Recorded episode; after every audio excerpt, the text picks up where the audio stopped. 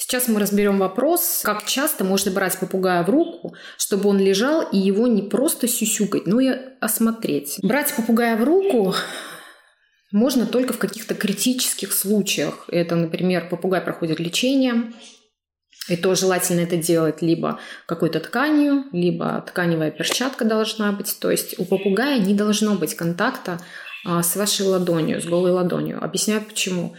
У них а, очень чувствительное перо, и тем самым, когда вы его хватаете, вы нарушаете структуру этого пера. Опять же, потожировые следы, которые вы оставляете. А, попугай после этого очень долго чистится, в принципе, перо долго восстанавливается, нам это не видно, а он это очень хорошо чувствует.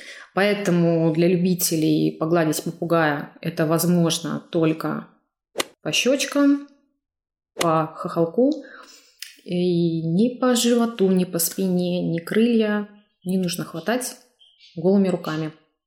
Ну, в принципе, все. Поэтому оставьте это желание свое, пусть попугай будет здоров, счастлив, все будет хорошо.